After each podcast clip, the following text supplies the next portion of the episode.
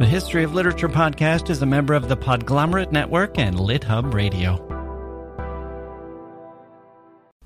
When I was uh, excited about life, I didn't want to write at all.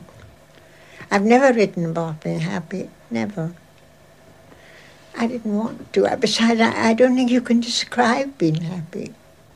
I've never had a long period of being happy.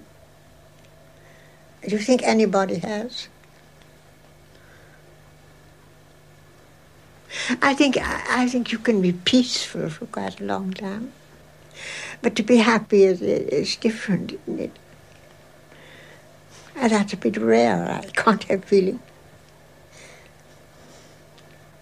But then altogether, I, I, I think, well, I think if I had to choose, I'd rather be happy than right. if I had my life all over again and could choose.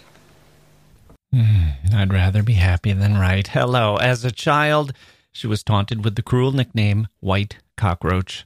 Her father was a Welsh doctor. Her mother was a Creole woman. She grew up in the Caribbean and died in England and did not feel at home in either place. An outsider, always. Someone who defined happiness as something like the absence of pain. She sought peacefulness more than happiness. She sought rest. She sought solitude. And yet, for an outsider, she had surprising experiences. She was a chorus girl in London for a while, and as a young writer, she was encouraged by Ford Madox Ford practically the embodiment of the word insider. She was a successful novelist, but not a famous one. Then she didn't write or publish for 27 years. And when she finally wrote again, publishing her masterpiece of a short novel, Wide Sargasso Sea, she was hailed by the New York Times Book Review as the greatest novelist working in English. We know her, of course, as Jean Rhys, and her life continues to fascinate even as her work continues to dazzle. The Jean Rhys story today on the history of literature.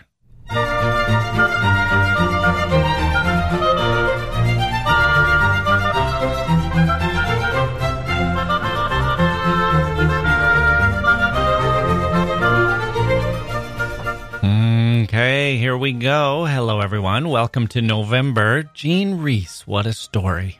What a story. We will get to that soon. We might have a quick episode today, a shorter one than usual because frankly, I am something of a basket case, even more than typically, even more than I typically am a basket case.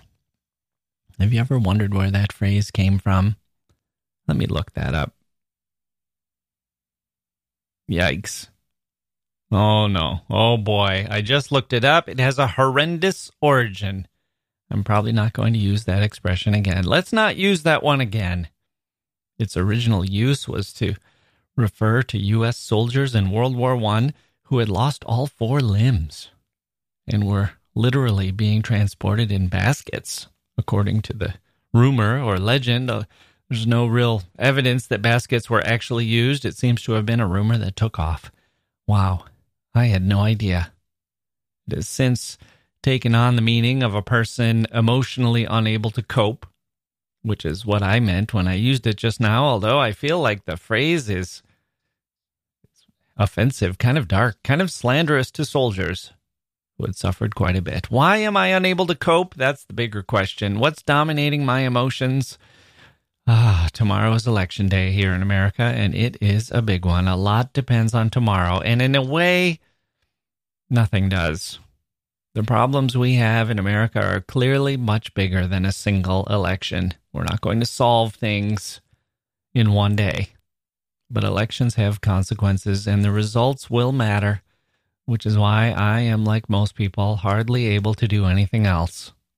So let's set all that aside. Maybe you're like me and need a break.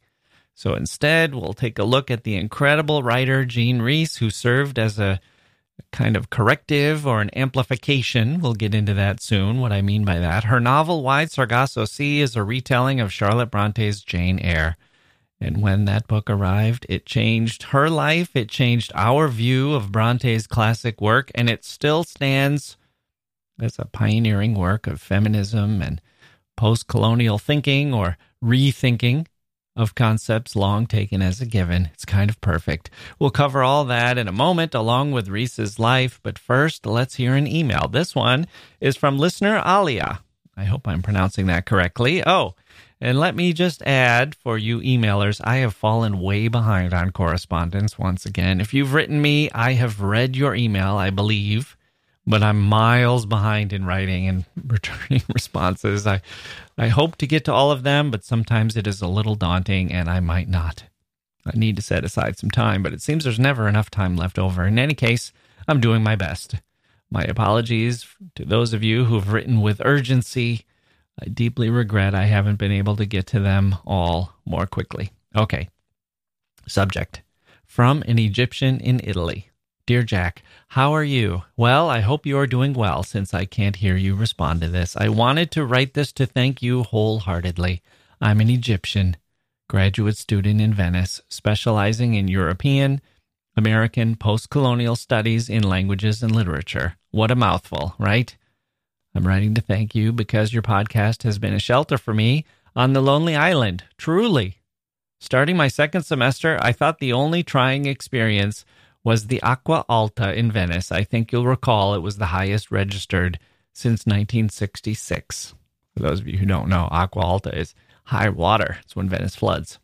I can't even begin to describe the feeling of entering a morning class on witchcraft in Renaissance drama with galoshes and the sensation of the freezing lagoon water at your feet.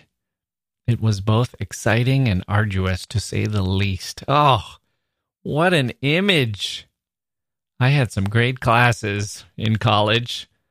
Ah, in grad school too, I guess, but man, a morning class on witchcraft and Renaissance drama with galoshes and freezing lagoon water at your feet? That is high living. Back to the email. And then in the midst of this, I found myself in the pandemic, stuck in Venice, and not just that, the Lido of Venice, like a character in a short story. In my small room and self fashioned reading corner, you could find me reading Thomas Mann's Death in Venice at the wake of the pandemic in Italy. The irony was not lost on me.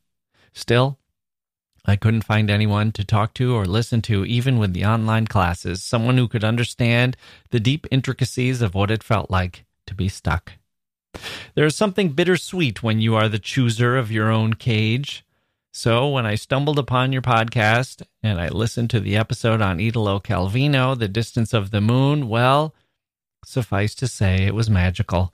We will probably be entering another lockdown soon, but I am faring a lot better. I have escaped Aschenbach's fate and left the Lido and now reside in Venice proper. And there still remains many podcast episodes to listen to. My favorites are the reading of Boccaccio's Decameron and the reading of The Lady with the Little Dog, which I have replayed several times over. I wanted to suggest, in the interest of Halloween, that you do a reading of one of Angela Carter's short stories. The Lady in the House of Love is my personal recommendation. I feel it's very apropos with vampires, a haunted castle, and that feeling we've all come to know so well solitude. Wishing you all the best. Alia. Ah, Alia. Alia, Alia. What a beautiful email. My goodness. I'm very glad to know that the podcast has been helpful to you in Venice, especially during the pandemic. We missed the chance to read Angela Carter this Halloween, but that's such a great idea. Maybe we'll turn to that story in 2021, next October. We've done vampires a couple of times here. Dracula, for one, I remember with Jim Shepard, and our look at uh, blood transfusions was heavy on the Bram Stoker. But why not? Another vampire, even though it's now November, it still feels like October to me, we can look ahead. I still can't quite get over how this podcast has made its way into so many places around the world. If you told me five years ago, oh, hey, Jacke, by the way, if you start this podcast, there will be an Egyptian graduate student who specializes in European American post colonial studies and languages and literature who will be listening to you reading Chekhov's Lady with the Little Dog at Calvino while she waits out a pandemic in Venice? I would have thought a couple of things. First, that such a dream would not be possible. And second, that if by some chance such a dream were possible, five years of toiling away, putting out a podcast would not have been wasted. I'll add Venice to the History of Literature World Tour. Hopefully, you'll still be there then, and Mike and I can meet you for a coffee on the Piazza San Marco. Maybe in drier days and less uh, quarantined times. Thank you again, Alia. Best wishes and stay safe. Because Alia mentioned post colonial literature and because Jean Rhys is such an important figure in that discipline, let me give you a quick sketch of it. I think of it as a deepening, a rethinking. The word post colonial is incredibly contested, and I'm not here to debate you about your definition. Don't email me. Sorry. Don't email me, please, and tell me that you have a different definition. I know you do. That's fine. You can post it on your blog if you want. That can be your outlet for that. Tell the world exactly what you think about the word or the discipline or whatever you want to do. But for those of you who would like a little orientation to what's going to follow, here's how I think of it. First of all, post doesn't mean past or beyond. It doesn't mean works that followed colonialism exactly. If there's a time element to it, it might be works that followed a kind of acceptance of colonialism as the way things naturally were. In that sense, they're post blindness. What post colonial thinkers and writers said was you cannot really understand the 18th and 19th and 20th centuries or the world we have today without accounting for the impact that European colonial rule had on the world. The interactions that arose between Europeans and others or the other in caps, or the aesthetic, economic, historical, and social impact of colonial rule on those cultures in Africa, in the Americas, in Asia, everywhere. A post colonial thinker, and we find such thinkers in literature and history and economics and every social studies and humanities discipline, all the social sciences. Did I say social studies? Throwback to my elementary school days. Social sciences, I mean. Really, all the different areas, anywhere you find a thoughtful person, you'll find a post colonial thinker. And they said, How can we think about European philosophy or European literature or European history or concepts like power and economics and religion and culture without taking into account imperialism and colonial rule. How can we conceive of those concepts as if imperialism and colonialism were just not there, not going on? How do we understand world literature or world history without fully accounting for the impact of colonialism, the fact of it? It's too big to just subtract it from the analysis. Whether you're looking at European writers or writers from the colonized countries. The theory really emerged in the 1980s when scholars were thinking about feminism and critical race theory as well. Challenging the status quo and post colonial thinking fit right in. And there was Jean Rhys, her masterpiece published in 1960 in the 1960s, right there, ready to be discovered, embraced, studied, celebrated for a post colonial literary thinker, it was as if the perfect text had broken some fresh and fertile ground, or, in Kafka's phrase, as if an axe had struck the frozen sea. So let's take a quick break, and when we return, we will start our story of Jean Rhys. Now, if you were going to find a person to sing a song about Jean Rhys, a kind of permanent outsider, underdog, well, I can think of a lot of people actually, but when Stevie Nicks comes a knocking, my door opens. Here she is singing her song, Wide Sargasso Sea. In the beginning, she was stunning and pure. When he first saw her, he faded to the floor. She was distant and arrogant from the start. She did not see the fragile state of his heart fell in love with him on that very day. She became softer in every way. Even though they were so in love, they drew a line in the sand just because they did not know each other, they did not trust. The only thing that they did together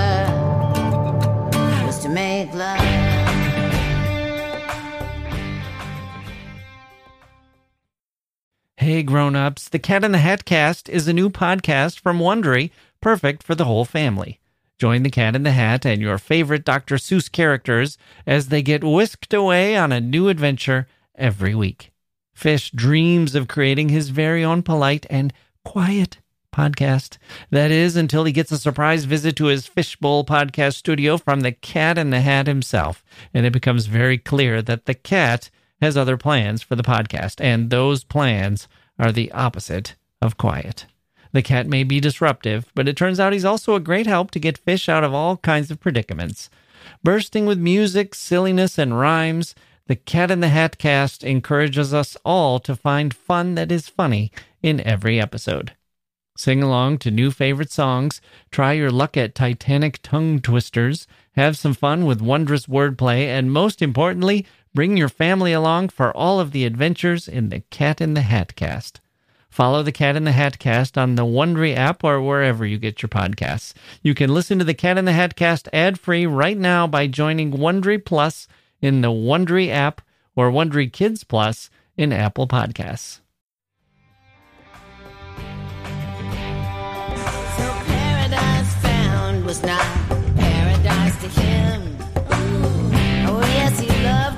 he was still an Englishman. Tropical birds and the heat and the ocean only drove him crazy, drove away from him. Jean Rhys was born Ella Gwendolen Rees Williams in 1890 in Dominica, an island in the West Indies or Caribbean. I say Dominica, although it's often pronounced Dominica, thanks to its long history as a French colony and the French name Dominique.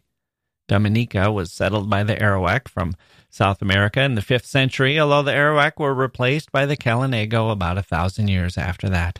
Soon after that, Columbus sailed past it, and in another century or two, the French had asserted their dominion, colonizing the place, importing slaves from West Africa to work on the coffee plantations from 1690 to 1763. Great Britain took it over in 1763 and over time established English as the official language.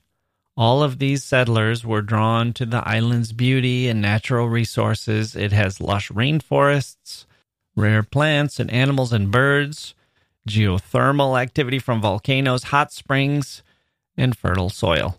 What matters to us are a couple of periods the early 19th century, especially the British sugar and coffee plantations that used slave labor, and the British anti slavery movement that led to the Slavery Abolu- sorry, Abolition Act of 1833, which ended slavery throughout the British Empire except in India. That's the first period. The second one brings us forward to the childhood of Ella Gwendolen Rees Williams, our subject for today. Rhys's father was a Welsh doctor, and her mother was a Creole woman whose last name was originally Lockhart. She was a third generation Dominican whose roots stretched back to Scotland. Creole then referred to any person born on the island, whether they were black or white or a mix. Jean Rhys viewed herself as white, although this gave her an outsider status. As a child, the kids taunted her and called her White Cockroach. She had a rocky relationship with her mother, and when she was 16, her parents sent her to live with an aunt in England, and she was sent to a girls' school in Cambridge, but she hated that too. She was mocked for her accent and even kicked out of acting school. She attended the Royal Academy of Dramatic Art in London, but they couldn't get around her accent and described her as a slow learner. Does anything song ru- so- boy, I'm really having trouble today. Does anything sound wrong to you about her accent? We heard it at the start of the show.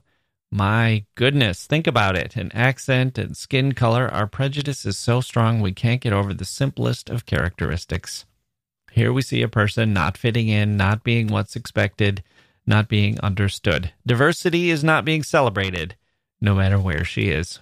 Here's a quote from her unfinished biography that summarizes her life's experience with this. Quote, I would never be part of anything. I would never really belong anywhere, and I knew it.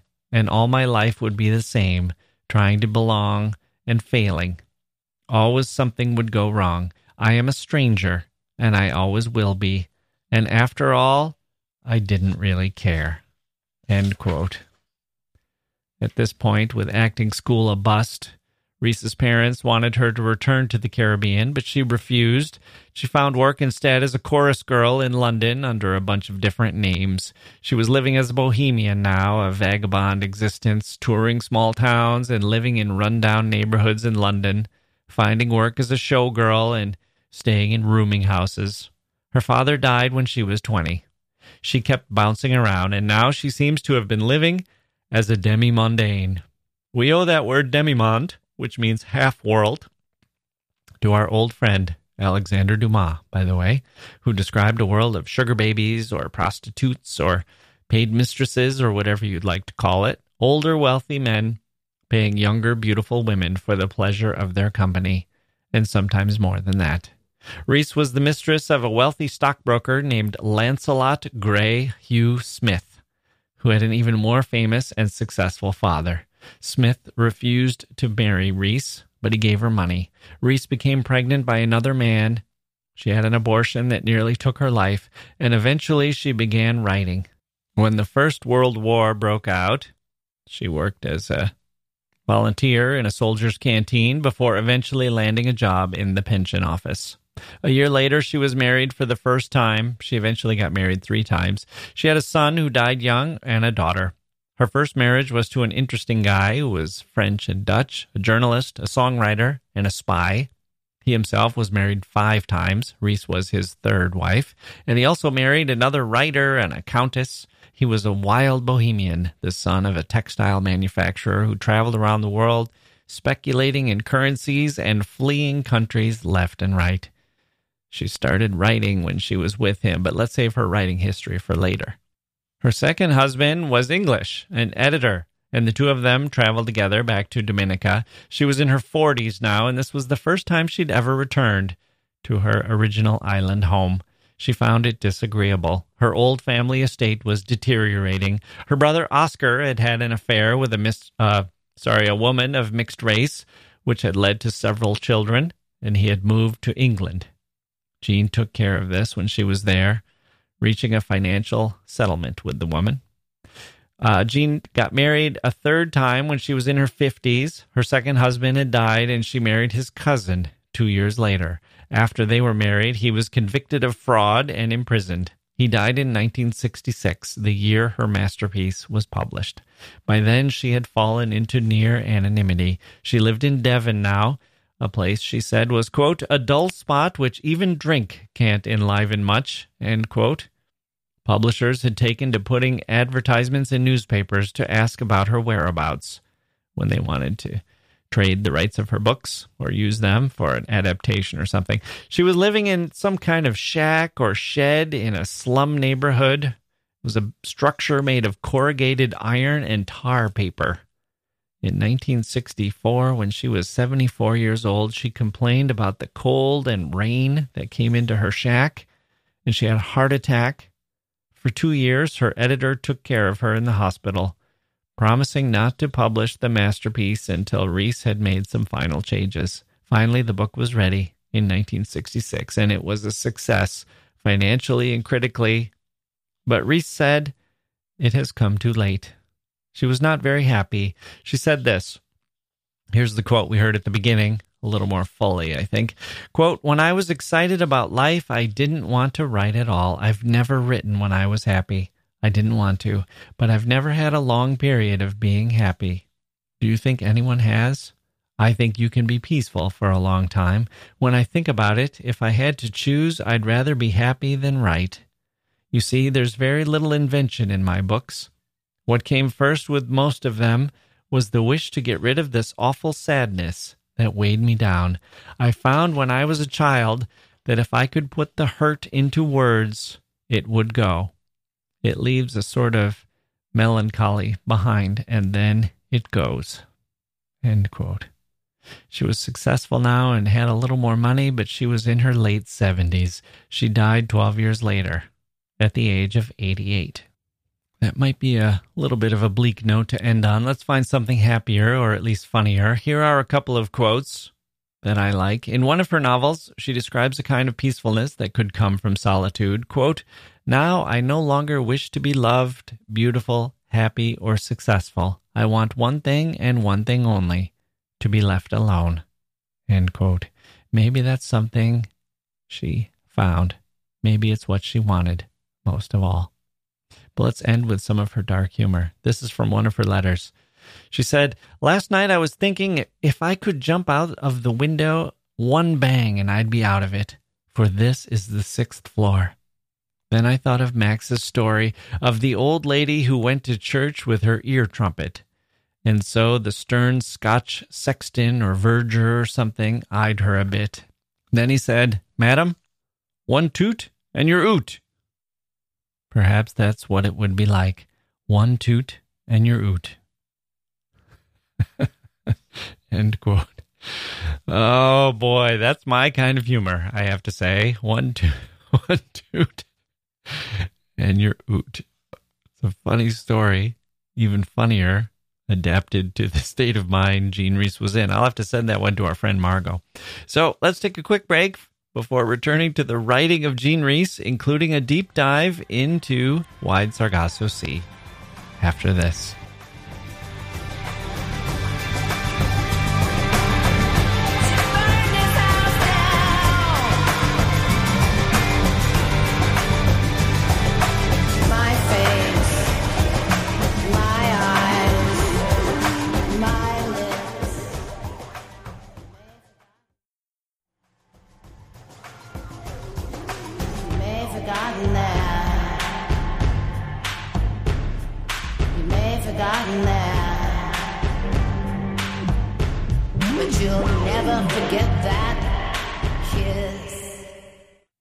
Here we go, Jean Rhys's writing career, and guess who makes an appearance? None other than Ford Madox Ford. He was everywhere in the literary world in these years, helping Conrad and Hemingway and innumerable others. Jean Rhys met him in Paris when she was 34, married to her first husband, the spy, who was in jail for what Rhys called currency irregularities. After meeting Ford, she started writing short stories, and Ford liked them. He said she had an instinct for form which of course is a perfect analysis because that was indeed one of her talents, even an emphasis. It was very deeply rooted in her, this yearning for form in literature. Even when her prose was what we might call modernist or experimental, she always had a passion for form. In her unfinished biography, she said, quote, I like shape very much. A novel has to have shape, and life doesn't have any. End quote. Ford also liked her experience as an exile. He liked the point of view that that gave her. He wrote the preface for her first short story collection, which came out in 1927. That book was called The Left Bank and Other Stories. And Ford said, quote, Coming from the West Indies with a terrifying insight and passion for stating the case of the underdog, she has let her pen loose on the left banks of the old world. End quote. There's a post colonial spirit to those remarks by Ford which were several decades early in that sense. Ford liked literature. He knew what it could do. He knew when it had power, whether that was from D.H. Lawrence or T.S. Eliot or whoever. He was playing a kind of Svengali to Jean Rhys now. It was he who told her to call herself Jean Rhys instead of Ella Williams, and he invited Rhys to move in with him and his partner, the sculptor Stella Bowen, and from there he seems to have coaxed Jean Rhys into his bed, perhaps along with Stella, too. It's the stuff of literary legends, and writers, including Rhys, have included it in their fiction. Rhys's first novel, Quartet, was based in Paris and describes an affair and bitter breakup with a character. It was based on Ford. What do we know for sure? We know Rhys lived with Ford, slept with him with Bowen's knowledge, posed for Bowen's paintings, and traveled around with them to the cafes of Paris, where she was shown off as Ford's protege. The three of them seeming respectable, but the subject of whispers everywhere. There was tension as Stella pretended to be nice to Jean, but silently disapproved of her and undermined her behind her back. It's ugly stuff, but explosive for fiction, although some publishers were afraid to publish it because the character was so obviously based on Ford, they were afraid of libel. After Quartet, Jean Rhys broke free from Ford and Bowen. She had issues with women relationships all of her life, especially mother daughter relationships. And it might be noted here the rocky relationship she had with her own mother and her own daughter. Though on this subject, we might also mention her friendship that she later had with her editor, who was a woman, and the novelist Eliot, sorry, novelist Eliot Bliss, another woman who was from the Caribbean. Eliot Bliss had taken her pseudonym from George Eliot, an author she admired. Although Ford had a fraught relationship with Rhys, he recognized her passion for the underdog, which marked her writing, along with women protagonists on the margins of society and characters who were at emotional and psychological extremes. Rhys drew upon real life experiences for this. At first, using the modernist techniques similar to a Woolf or a Mansfield, fragments, streams, repetition, the cycle of the character's experiences, a kind of spiraling down. She knew Gertrude Stein in Paris, and there's some of Stein in her work too. Here's a passage from her third novel, Good Morning Midnight, which came out in 1934. Quote, That's the way it is. That's the way it goes. That was the way it went. A room, a nice room, a beautiful room, a beautiful room with bath, a very beautiful room with bath. Up to the dizzying heights of the suite, two rooms, sitting room, bath, and vestibule. The small bedroom is in case you don't feel like me or in case you meet somebody you like better and come in late. Anything you want brought up on the dinner wagon, but alas, the waiter has a louse on his collar. What is that on his collar? Bitteschön, mein Herr, bitteschön. Swing high. Now, slowly down. A beautiful room with bath. A room with bath. A nice room. A room. In all, Jean Rhys published four novels between 1928 and 1939 Quartet, which was also called Postures, After Leaving Mr. Mackenzie, Voyage in the Dark, and Good Morning Midnight. And then 27 Years of Silence, as she worked on the short novel that she would save until it was perfect. I don't know if she worked on it all 27 years, but she started the idea and restarted it several times. She said the idea haunted her. The idea that she wouldn't get it right haunted her. The idea was to retell the story of Jane Eyre from the point of view of the mad woman in the attic, the wife Rochester brought home from Jamaica, the Creole woman he married and who went mad. Here's a quote from Jean Rhys If all good, respectable people had one face, I'd spit in it. Here's a quote from Wide Sargasso Sea where Rochester finds that he can no longer stand the woman that he's married. He says, quote, I hated the mountains and the hills, the rivers and the rain. I hated the sunsets of whatever color. I hated its beauty and its magic and the secret I would never know. I hated its indifference and the cruelty which was part of its loveliness. Above all, I hated her, for she belonged to the magic and the loveliness. She had left me thirsty, and all my life would be thirst and longing for what I had lost before I found it. Wide Sargasso Sea takes its name from the part of the Atlantic in between England and Dominica, where ships were often stalled as they made their way across the Atlantic. It was known for being full of weeds it's the no man's land between cultures, an area where no one wants to be. And of course, the word wide gives us the hint of its deadly power. Ships could become trapped there, baking in the hot sun, the passengers even dying of thirst over time. Rhys's first title for the book was La Revenant, a nod to zombies or coming back from the dead, which is another haunting image. That would suit the story as well, as the narrator has a blurry connection with life and death, the past and her current reality. Life and death mingle easily with one another, as do day and night, the present and the past, and all of it suffused with fear. Fear was not a new concept for her as a writer, not a new theme. In Voyage in the Dark, years earlier, she'd written, quote, And I saw that all my life I had known that this was going to happen, and that I'd been afraid for a long time. I'd been afraid for a long time. There's fear, of course, with everybody, but now it had grown. It had grown gigantic. It filled me and it filled the whole world. Her pessimism was sometimes the source of a kind of plucky, if dark, optimism. In Good Morning Midnight, she'd written, quote, We can't all be happy, we can't all be rich, we can't all be lucky, and it would be so much less fun if we were. There must be the dark background to show up the bright colors. End quote. Decades later, we had this dark background, which she started with Jane Eyre, the book that centers around Bertha Mason, the first Mrs. Rochester, who is essentially jailed by him, placed in chains, and treated by the book as insane, terrifying, more animal than human. Her laughter is described as demonic. She crawls on all fours, snarling. Jean Rhys tells a different story. In her book, Bertha Mason starts as Antoinette Cosway, a white girl who grew up in the Caribbean, suffered from disastrous, uh, disastrous arranged marriage to Rochester, and finally goes mad, imprisoned in Rochester's English country house.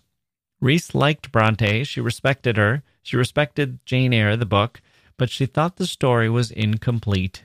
In a letter in 1949, she referred to the book as, quote, her book, I mean, The White Sargasso Sea, as, quote, the first Mrs. Rochester, and said she was writing it with, quote, profound apologies to Charlotte Bronte and a deep curtsy, too, end quote. She bumped the narrative up a bit in time, seemingly to make sure she was on the emancipated side of the Emancipation Act of 1833 when slavery was banned. In spite of that, her book is a prequel to Jane Eyre, telling the story of the marriage of Rochester and Bertha Mason slash Antoinette Cosway. The mad first wife in Jane Eyre has always interested me, Rhys said in an interview. I was convinced Charlotte Bronte must have had something against the West Indies, and I was angry about it. Otherwise, why did she take a West Indian for the horrible lunatic for that really dreadful creature? End quote. And indeed, the rejected wife in Jane Eyre is horrible. Rochester gets a second chance. He gets to redeem himself with Jane. Meanwhile, the wife gets none of that. In White Sargasso Sea, we see Rochester's transition from someone who loves Antoinette's beauty to his frustration with her at their failed marriage. He becomes afraid of her. He believes rumors about the madness of her mother. He believes that she herself is sexually incontinent. Antoinette has only one friend who steals her dress and throws stones at her. Her mother neglects her. She trusts a nanny, but she's afraid of her because she practices magic. Rochester, meanwhile, turns his fear and frustration into a kind of paranoia. He essentially enslaves Antoinette, gives her the name Bertha Mason, takes away her freedom. He doesn't want to be married to her, but he doesn't want her to be free either. He's terrified of the island with its strange location, so he moves them both to England, taking her family money and destroying her happiness.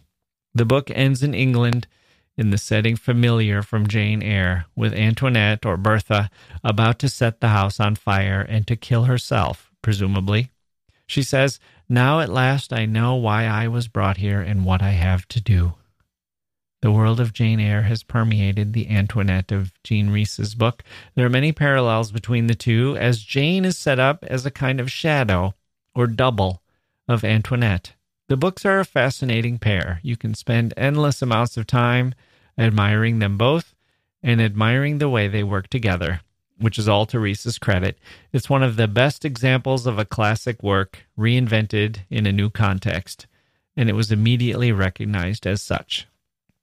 Even so, the world didn't quite know what to make of Jean Rhys. She had disappeared from view at age 49, having written a collection of stories and four novels. One can be forgiven for thinking that she had died, as many people did. Certainly, they did not know she was about to publish a masterpiece. And yet, if it weren't for Wide Sargasso Sea, her earlier novels might have been forgotten. Instead, Rhys became a celebrity, a prize winner, and her earlier works became rich sources of understanding who she was, what she'd done, how she'd become a 70 something literary master.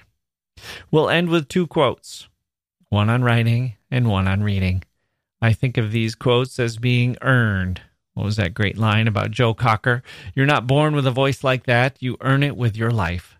Experience goes into quotes like this.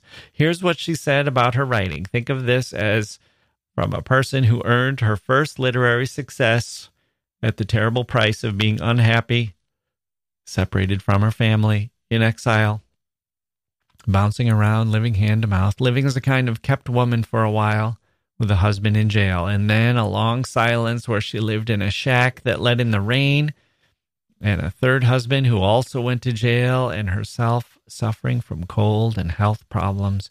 And throughout that time, she kept writing and wanted to make things perfect. She said about writing, quote, All of writing is a huge lake. There are great rivers that feed the lake, like Tolstoy or Dostoevsky, and then there are mere trickles, like Jean Rhys. All that matters is feeding the lake. I don't matter. The lake matters. You must keep feeding the lake. Hmm. And then there's her quote about reading. This one is earned too, I think. Her life gives this one resonance. This is someone who was unhappy, who never felt at home, who was a white cockroach in the Caribbean and dismissed for her accent in England. Here's a woman who took the side of the impoverished dancers, the rooming house strugglers, the cast offs, the ignored, the rejected. She wrote her greatest work about a woman who the world had come to view as being like a dog, a beast, subhuman, a German vampire, Bronte herself called her. She snarled and howled, and Jean Rhys said, I'm with her.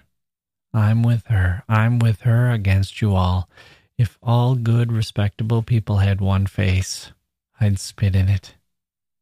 But here's her quote about the power of literature, which is a good place for us to end.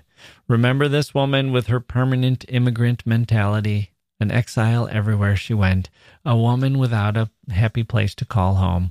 Quote, Reading makes immigrants of us all. It takes us away from home, but more important, it finds homes for us everywhere.